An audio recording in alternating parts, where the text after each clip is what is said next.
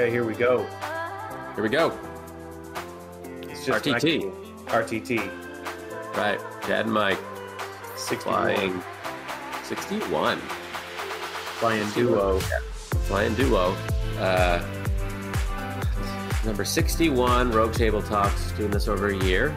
Uh, and uh, I don't know if you're nostalgic for the beginning of Rogue Table Talk. Uh, do you? Rem- I don't know if I remember the first episode exactly. Uh, or Uh, were we whatever. were we in the warehouse?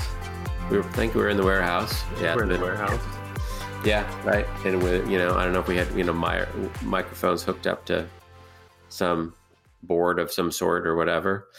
You know, it's a little more than a year ago. We're making it sound like it was you know the Oregon Trail, but um, but anyway, we're going to talk a little bit about nostalgia, uh, about uh, nostalgia, looking back, returning, renewal.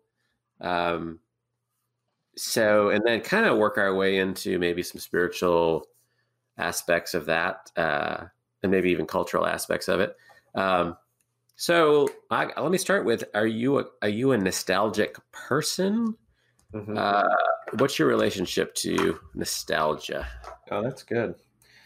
Um, I, I'm not. I'm not consistently a nostalgic person, but I do have seasons um, or moments will break through where I feel very nostalgic, and I don't even know what. I, I, I imagine that feels differently for different people. Like maybe they like the feeling. Uh, it just makes me really sad right yeah uh, because yeah I, is you're you're grieving a time gone by or you're the loss of something right Yeah, yeah. It, it feels um, for me, it feels like a loss of, oh, do you remember that? That won't happen again. And so there's a huge loss there for me. That's just how I I experience it. Like those, that was so. I, I don't ever come out to the other side of like, oh, what a sweet time. I just think, oh, that sucks. It's gone forever. remember that happy time that's over That's over. Time to put big boy pants on. Yeah, so that's oh, that's that- funny that's what I, how I feel it. And uh, do you think I'll other back- people feel it differently? Uh, maybe I don't know. Maybe they feel maybe they feel it with a sense of, um, hey, that was so good. We have to recreate that, or we have to go Mhm. back to that. Like, can we do that Okay. again? Yeah, that's good. Yeah, we probably Um, should talk about that. Yeah, yeah, Yeah. yeah. I and mean, maybe I people just have a disposition towards like maybe it just says something more about me than nostalgia. Maybe people look back and they think, "Oh my gosh, that was such a wonderful time," and they're they're grateful. Um, that's just a good thing for them, and they're happy about it. Um, and I think for me, I just go to, "Oh, there's so much loss of yeah, whatever that was for me." yeah. You can't go back. We won't Right. go back. It's over. Yeah, I don't think I experience it exactly like that. Although that somewhat, I mean, I understand what you're saying because there's a there's a bittersweet nature to to something. If I'm nostalgic for it, it's um, yeah, those were great times. I'm glad I had them. I like thinking about them. It's a little sad that it's in the past. So it's a bit mixed, maybe. Um, and I, it partly, I think, as I've gotten older, I've maybe a little bit more of that. Maybe there's more life in the past, but part of me has recognized that. Um, I don't know. I think when I was younger, I thought it, they'll always, you know, the, whatever these good times are, are just going to last forever, even though Mhm. that's not rational. I didn't actually think that rationally or mathematically. I just sort of assumed. And then after you go through some seasons, okay, you realize that's that's not true. You experience it, uh, and then maybe at some point you look back and go, "I'm glad. I'm going to try to appreciate these things as they come along, knowing this will end, and I will be looking back on it." So maybe that's kind of where I'm coming from, more a little bit more of you know, yeah, I'm glad we took that Tolkien class together and we went to, you know, Granite City, you know, GCB after all those classes. And uh, that was great. It was a great experience. I'm glad we did it. I treasure those memories. Yeah, that's probably not going to happen again. Uh, mm-hmm. you, you, never know. Um, but so it's a it's kind of bittersweet. Like, it, yeah, I'm glad we did that. I'm glad I didn't let that time go past yeah. and not take advantage of it. Maybe. Well, I, uh, I feel like, yeah, I, to me, um, that sounds like if I, I don't mean to make a judgment call, but it sounds like a more balanced experience if it can bring you a sense of focused presence in the present of mm-hmm. this helps me understand that that is the experience of all of life and to appreciate things in the moment or as they come because uh, it is like sand through your fingers but if you can appreciate it and be present and be grateful in the moment um, then you're really doing all you can um, to be to live the fullness of mm-hmm. you know, life here. So yeah, that, I, I, I, like that. Yeah, but I and I also think so. That's maybe you know hopefully a, a, a more balanced or positive look at it. There are times when I think things are not great in my present, and maybe mm-hmm. that causes me or uncertain or anxious, and that causes me to look back to a time when I don't remember feeling this anxiety or whatever. Is that you know? So in other words, that that kind of makes nostalgia something that uh, it's almost an escape uh, from. Well, I think that's true. I'm not a nostalgician. Nostalgician, love it. That does. I happen to, be, be a certified nostalgician. but anyway, go ahead. Someone look that up for us because I. Um, research, if I research. if I had to say there was a trigger for nostalgia, I would argue it's that. It's it's um, something in the present feels destabilizing. I mean, right now I'm nostalgic for you know six months ago, for mm-hmm. one year ago, because I'm in a new place. Everything's new. Everyone's new. I feel very. Nothing feels like it's home.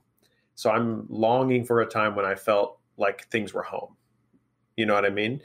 But that's mostly triggered because my experience right now is very destabilizing. Yeah. Yeah. I think that's so it might be a sense of okay, this really isn't about the past. It's really about my present. Like, you know, how am I thinking about it or how should I be thinking about it? Um, yeah, because I'm even I'm, I'm, looking at your your John Calvin thing on the shelf there. Yes, my John Calvin bubble. Yeah, you gave me one of those, and I just oh, I remember that. That's yep. that was cool. Yeah. Yeah. Um, but is yeah, so I think it's interesting. It, so it doesn't mean it's not nostalgia bad or nostalgia good. Uh, there's a, there's just a sense of you can appreciate something and remember it fondly, and at some level like to repeat it and realize it's not going to repeat. Um, I mean, it's not like we went to, you know, uh, some you know, national park and we had a great time. And I can look back and think about that and go, oh, that was fun. Because I might go to a national park again. Yeah. But if I'm nostalgic for when my, uh, you know, son ran cross country in high school or my daughter played soccer in high school or if my son played football not in high school, there's this, I'm I'm not going back. Mm-hmm. That's, that's something that's over. Uh, but I can look back on it fondly and I can remember that uh, and maybe be glad I participated in it um, and and have it be sort of a bittersweet, like the realization that I won't go back uh, is there, but it's tempered by. But I have you know I have relationships with those people now, um, and so I think that's partly the you know can I can I not have it be a, an escape from a present, and then then I then I sort of glorify the past, like yeah, right, right, yeah. Which I, am assuming you're going to dive into make some type of link, uh, or you might not be, but uh, I might push you there. Uh, a link between the danger of nostalgia, um, on an individual level, and maybe even on a um, a cultural, national level, or racial level, or something of yes you know it's an escape but it's also a those um, those were the good days, and we've got to get back there. Do you, you remember um, Midnight in Paris? Owen Owen yeah. Wilson. Yeah, Owen, Owen, Owen Wilson. Is it? Yeah, one of one of the Wilsons. Yeah, I, I think it was. Um, I was, but but basically, they're trying to go back to this golden age, golden time, and the woman in the plays in the story, she wants to be there, and uh, she finds I think it's Paris in the twenties or something like that. Hemingway and all artists. Yeah, yeah, yeah, yeah, and um, she doesn't want to be in the present, and he he, he this is really the whole point of the movie, a great part, and he just says basically, well, of course, because the present's always a little unsatisfying, and you know, it's it's almost like that can trigger this. She wanted to make an action to do something about it to live in the past, but you can also try to have an action to drag the past into the present, which almost does some type of violence to history and potentially to the people you're around right now. I don't know. What do you think about that? Yeah, no, I think that's right. I think if you glorify the past, then you denigrate the present, and then you perhaps are tempted not to live in the present or to try to repeat. And you know, we've had this with. Uh, I mean, I've talked to a number of different people who, um, you know, they come to church and they are in a small group, but it doesn't matter. Uh, they're nostalgic for this first small group they had when they were newly married, and everyone there was newly married, and they just became best friends uh, before they had kids, and before anybody in the group had kids, and so on. And it was a different place, and whatever. And how can we have that here? And I kind of tried to gently say, "You're never going to have that again." Mm-hmm. Like that that was not just a small group, it was a period of your life. Yeah. And I'm glad you had that. But, you know, you're now in your mid 30s and you have kids, and the people in the small group you have are going to get kids, and, you know, you're not going to spend life together in the same way. So, what's a new way to live in the present now? You know, what is what does community look like now that's different than that? Because you really can't go back and replace that because you're in a different stage of your life. And it that's almost a good really prevented example. them.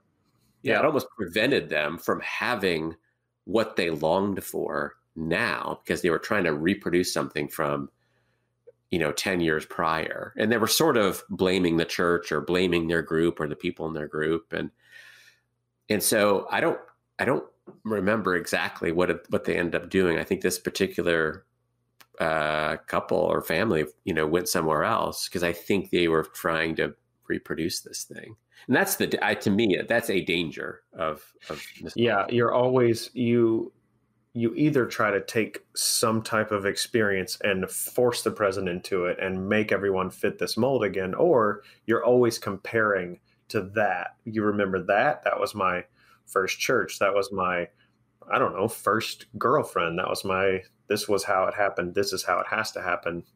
And then you really can't accept the present on its own terms. And I just think it's a, it's, it's true that people and organizations and churches included, you have to continue to, I know people are scared of the word, but have to continue to evolve and adapt and accept the present on its own terms because history, we're not going backwards Right. I don't think God wants us. I don't think God actually wants us to go backwards either. I think we hold on to truth and we continue to figure out and use wisdom and creativity and innovation of how to continue to share that truth as the as the world changes.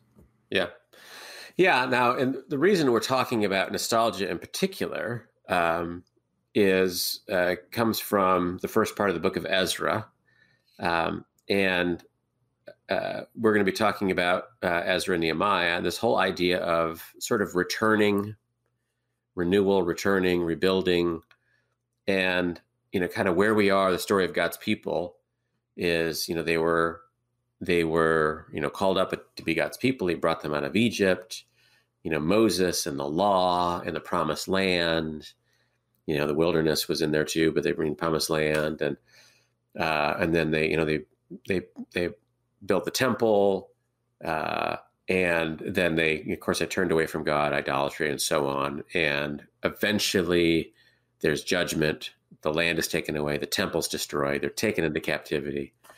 And this is really at the end of that period where they're going back. Um, and it's a it's it's a you know it's a miraculous thing because they had no no way back. There was no way they could get themselves back. Uh, it had to be totally a God thing. The king one day says, Hey, you all people can go back, uh, seemingly out of nowhere. Uh, and so they go back. Ezra, uh, the book of Ezra is one of the books that talks about that. Uh, and uh, so Zerubbabel, I think, is is one of the leaders that you know leads the first group back, and and they rebuild the temple. You know, they get God provides stuff for them, and people donate, and the king's seal on the letter says, you know, you can go and get cedar and whatever, and so to build the temple. Um, and in Ezra three, starting in verse ten, uh, we read, "And when the builders laid the foundation of the temple of the Lord." The priests in their vestments came forward with trumpets, and the Levites, the sons of Asaph, with cymbals, to praise the Lord, according to the directions of David, king of Israel. And they sang responsively, praising and giving thanks to the Lord, for he is good, for his steadfast love endures forever toward Israel. And all the people shouted with a great shout when they praised the Lord, because the foundation of the house of the Lord was laid. But many of the priests and Levites and heads of fathers' houses, old men who had seen the first house, wept with a loud voice when they saw the foundations of this house being laid, though many shouted aloud for joy. So that the people could not distinguish the sound of the joyful shout from the sound of the people's weeping. For the people shouted with a great shout, and the sound was heard far away. I mean, what a poignant hmm. picture of, on the one hand, the younger people who only knew captivity and only knew the promised land and the temple as some thing from their past, something they'd never experienced. And it, you know, although, although God had promised they'd be in captivity for 70 years, it, you know, looked like they could be in captivity forever. And, uh, and you know, they're restored. They're back in the land. They're, they're rebuilding the temple, and they're going to be able to have their identity, their law, and their land and their temple and be God's people, and they're shouting for joy. At the same time, the ones who saw the first temple, which was bigger, which was greater, probably, mm-hmm. They were sad because it's not, it's not what it was, and it's never going to be what it was. Yep. Uh, and that's just, I mean, there's grief and there's joy in the same moment, in the same crowd of people. So I think there's a lot there for us to sort of ponder. I mean, part of the nostalgic conversation was that pondering. Um, but do we have that now? And um, what do we do with that? What do we say to the weepers, you know, if you will? Uh, or I don't know. That's the sort of thing where, yeah, we're not going back to the way it was, but we legitimately can celebrate where we are now. Uh, we can be nostalgic for the old temple, and we can be grateful that we have we have a temple at all. You know, mm-hmm. and both of those things can be true at the same time in the same group of people. Uh, and I kind of feel like there's a little picture of the current church in there somewhere, perhaps. Yeah.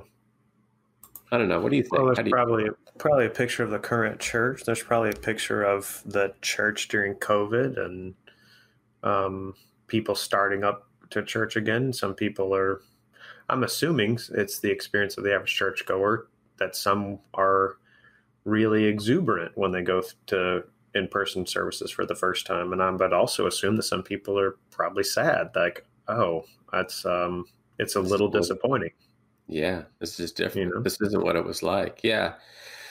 Yeah, and even so that experience where some people maybe are excited of, hey, it's great to be able to experience church and, and God's people and God's mission in a in a in a digital networked way in this digital universe where uh, you know I see more and more God's people gathering digitally and um, celebrating and worshiping and whatever and finding community. Uh, and you know, there might be some who you know whose experience was gathering or just like you know a physical small group and both of those things can be true in some way um, so i think that's kind of what you're saying but i also think maybe more like in a larger scale that for people who maybe grew up in the church we can mm-hmm. legitimately look back at a time when um, maybe the church felt more influential or uh, the church was more highly thought of or whatever and that actually can be true and yet here we are and yeah. you know what is what is the church supposed to be now uh, regardless of what it was in the past um, I think we're sort of at an inflection point in, in our culture or in our history where that's a legitimate thing. Um, you know, I don't think we need to say, "Hey, stop thinking about the past. Stop thinking about the old temple." It's fine to think yeah. about the old temple, right?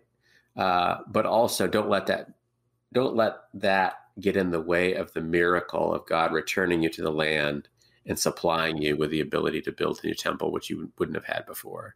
Like both of those things can be happening at the same time, right? Yeah, yeah, I think that's true. You know, people look back and say, well, um, the Ten Commandments in schools, prayer in schools, right? Uh, the, the, the America wasn't secularized. Um, it was more Judeo-Christian values seemed to be assumed, and a lot of people um, grew up with that. Um, that won't be the experience of the next generation. Um, I don't. I don't think. I don't think there'll be a massive. Mm-hmm. I, I, mean, I, I don't. There may be revival. Who knows? But I don't. I mean, the way the culture's going, I don't think there'll be a legislated return to what it was. So, um, yeah, I think that's. I de- definitely think that's part of it. I think the danger we get into because you know, you and I both took the enneagram. We both taught some of the enneagram. One of the gifts of it is letting us know how many different people are how many different people are out there how different people process things how different people feel or think um, about things so the danger i think is two dangers with nostalgia or the past and the present is to um, not uh, you know be honest with what's really going on inside of you and if you want to weep weep or if you want to shout for joy, shout for joy. Right. Uh, so that's one of the dangers is is to suppress or to filter out what your actual experience is. The other danger, I think, is to take your experience and to place it on someone else's and moralize it. Say, well, I'm excited and you're grieving, but you're wrong. Mm-hmm. Or right. I'm grieving and you're excited, but you're wrong. You see yeah. what I mean? Right.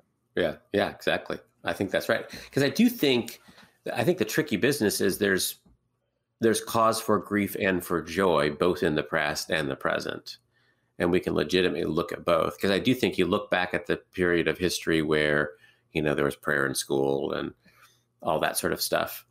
Um, there was legitimate advantages. There were also legitimate disadvantages to that because there was probably more hypocrisy. There's probably a lot of ways in which the in which Christianity was misrepresented because it was a cultural phenomenon and not an actual spiritual transformational thing. Um, and both those things can be true. Um, and uh, and we can sort of look back on that. Um, we can look back on it fondly, or we can look back on it as, boy, that was not that was not very good. I'm glad we're not there anymore. And both people can be sort of right in some way. And um, you know, if if if that was a world in which you felt super comfortable, um, then you know it's fine to say, "Boy, I really really enjoyed that." Uh, I think the reality is now, and this is a question I ask when I when I teach on culture: is would you want prayer in schools restored? Um, and it's an interesting question because I think for some people who are in that camp, the re, the, the knee jerk reflection uh, reflective answer is, "Well, of course, that was better." Uh, and there's some usually discussion around there, and then they ask me what I think, and I say no, I wouldn't. Uh, because we wouldn't have the same prayer in school now that we had 50 years ago. What mm-hmm. prayer in school would you actually get now? Right. It wouldn't be any sort of prayer that I would approve of. You know, it would be, I would rather have no prayer than some sort of blasphemous, you know, mm-hmm. sacrilegious, whatever, uh, which we would be very likely to get now because you can't bring the past. Like that's gone. Whatever, good for good, all the good, all the ill, that's in the past. We're in a different place now, and uh, and yet we you know we tend to so for some people like that prayer in school means bringing that world back, which that world is gone whether we have prayer in school or not.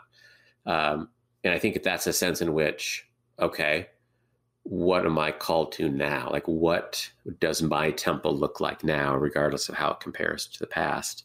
Uh, and that's sort of our it's sort of our challenge. And I think that's a, that's a that's a great question. That's, there's nothing wrong with thinking about the past, thinking about what worked in the past, what was good, what was bad, having nostalgia, having grief, having joy, and then saying, okay, what does this look like now? That seems to be fundamentally different from, you know, the people in the wilderness saying, hey, well, let's go back to Egypt because at least we had food there, right? Yeah, yeah I think that, so. That's a, that's a sort of like distorting, completely unhealthy. Like you're forgetting all the horrible parts of being in Egypt because it's because you're hungry right now, uh, or or you're tired of manna or whatever whatever the situation was. Uh, that to me, you're never so you're put you're set up in a possible situation. You can't go back, and even if you could, you'd be unhappy back there because you forget why you left, mm-hmm. and you're not happy now, and so having some falsely rosy view of the past because they were in slavery and you know the pharaoh said to kill all the firstborn males just in case you forgot what it was like when you lived there you know right. You were making right. bricks with no straw uh, and you know and it seems like five minutes later they're like hey let's go back there. At least we had onions just you know to season our food with. Uh, and i think that's the sort of stuff that's not really nostalgia i think. That's just um, that's just a angry discontent with the president and looking for some escape towards some fake past that that past didn't exist for God's people. And I think we can do that now. Some people can do that now. I wish we could go back to whatever. Uh, when, okay, I'm not sure if you were alive back then, you would have experienced it as that great of a thing. And you can't go back. So, you know, it's it's a dangerous thing to do, and you it's impossible to do anyway. I don't know. What's your thoughts on that?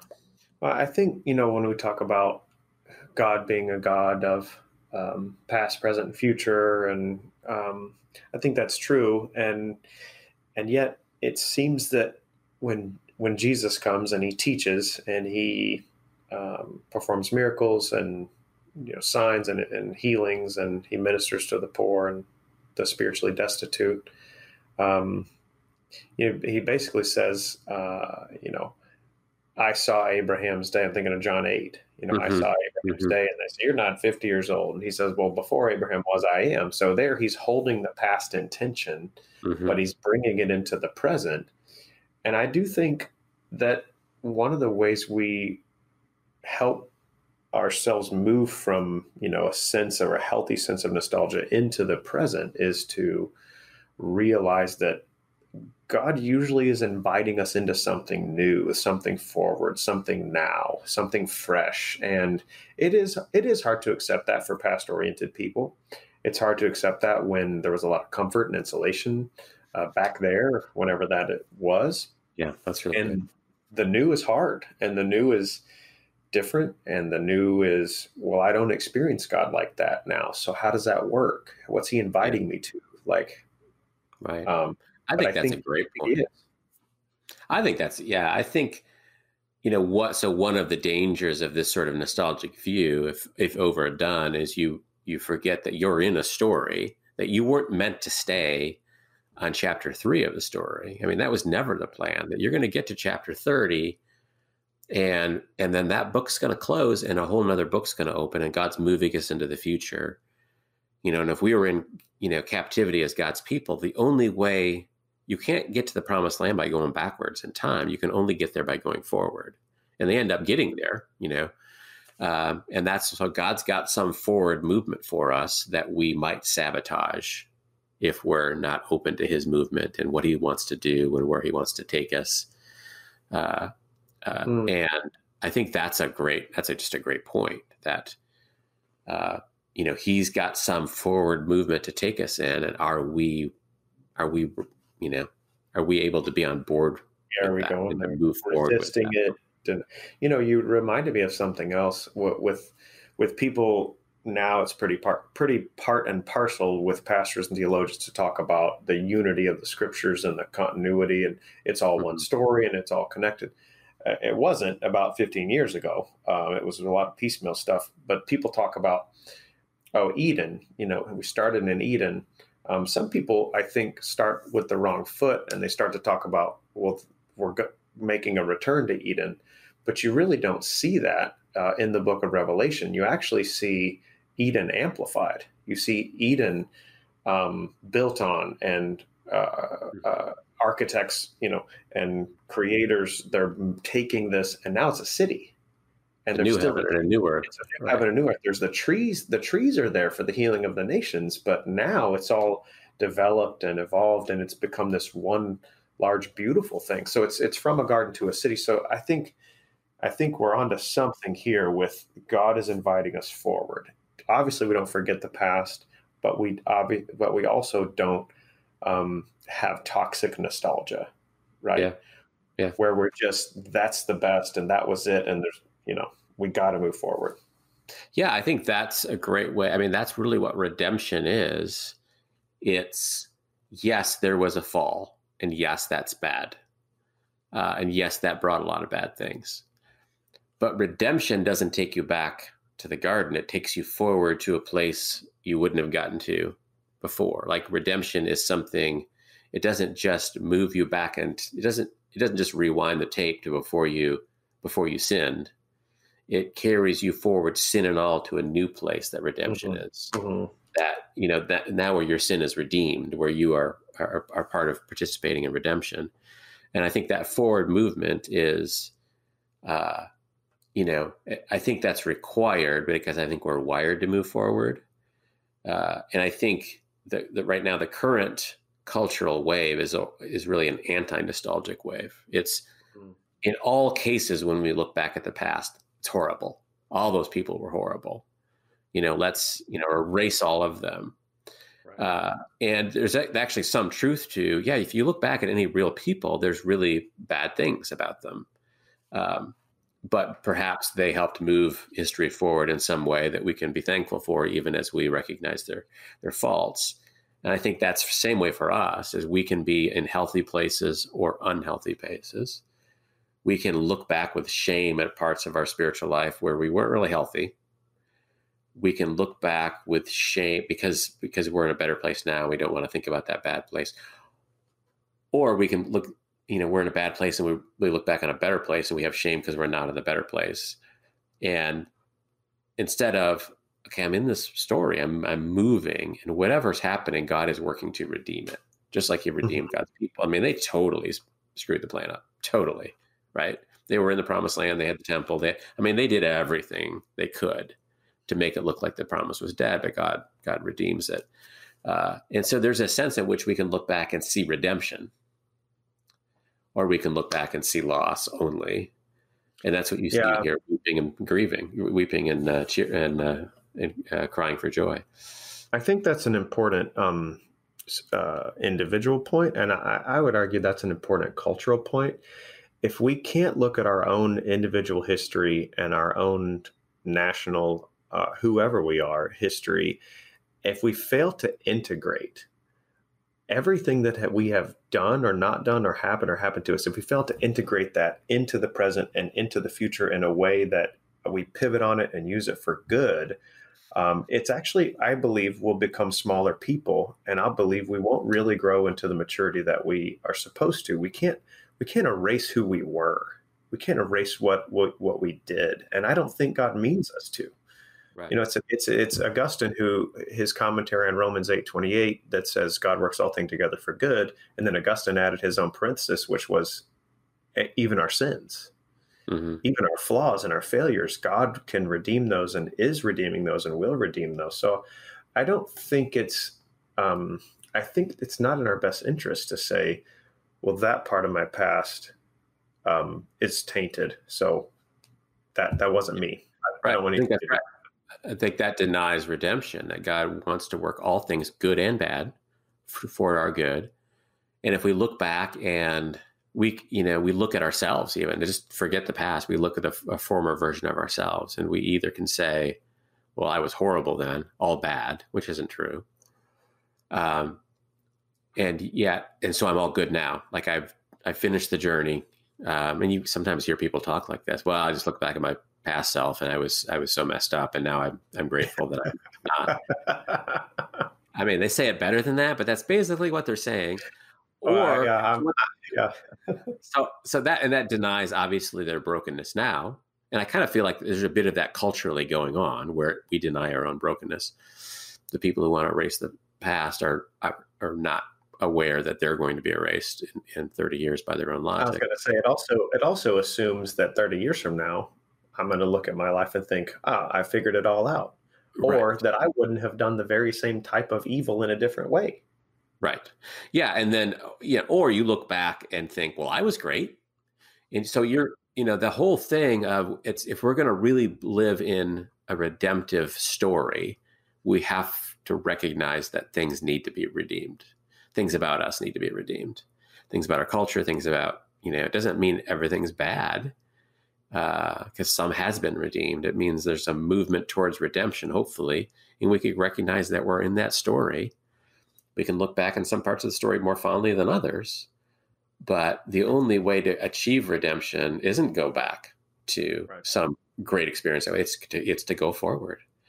Uh, and so for us, what is looking, what is going forward look like? Um, you know what is what does that movement look like um, so that's kind of what i've been thinking about i think that this passage in ezra sort of says that to me it sort of speaks to me and to our culture i'm a future focused person uh, for the most part um, and so I, I sometimes can evaluate the present based on what I think the future will look like, um, yeah. which is not not great. But I think sometimes a past focused person can evaluate the present based on what they think of the of the past.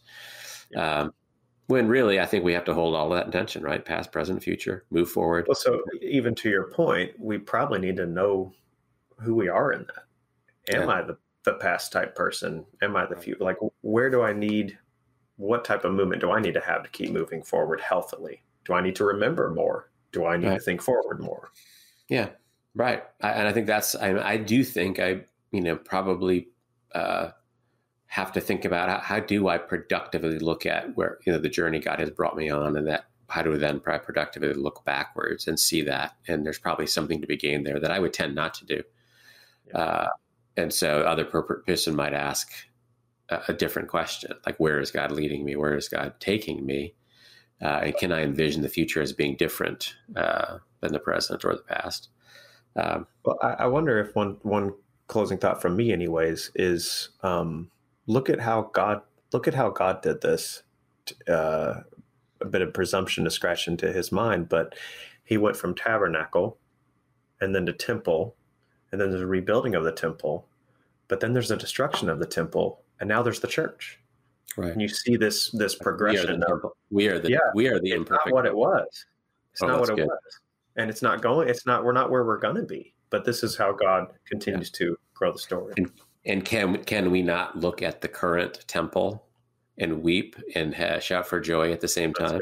Yeah. Right. Yeah. Okay. Sure. I'm gonna leave. I'm, that was so that was so awesome on my part. I'm going to leave that there. Uh, Good stuff. uh, and that's we can do that, and that's not like we don't have to do one or the other. We can do both, and that's okay because there's cause for weeping and there's cause for joy. And God can redeem the causes for weeping and lead us towards what redemption looks like. And so I think that's where I'll, you know, we'll leave it there. Like, what journey of redemption are you on? And how can you look back? How can you, how can you productively and helpfully weep and shout for joy at what God's doing and, and uh, from where He's brought you and, and to, to where He's going to bring you?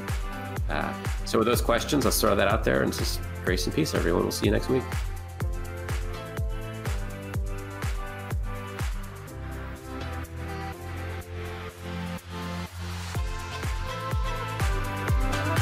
Listening to Rogue Table Talks, a Calvary Church Media Productions podcast. Be sure to subscribe and leave a review wherever you listen to podcasts.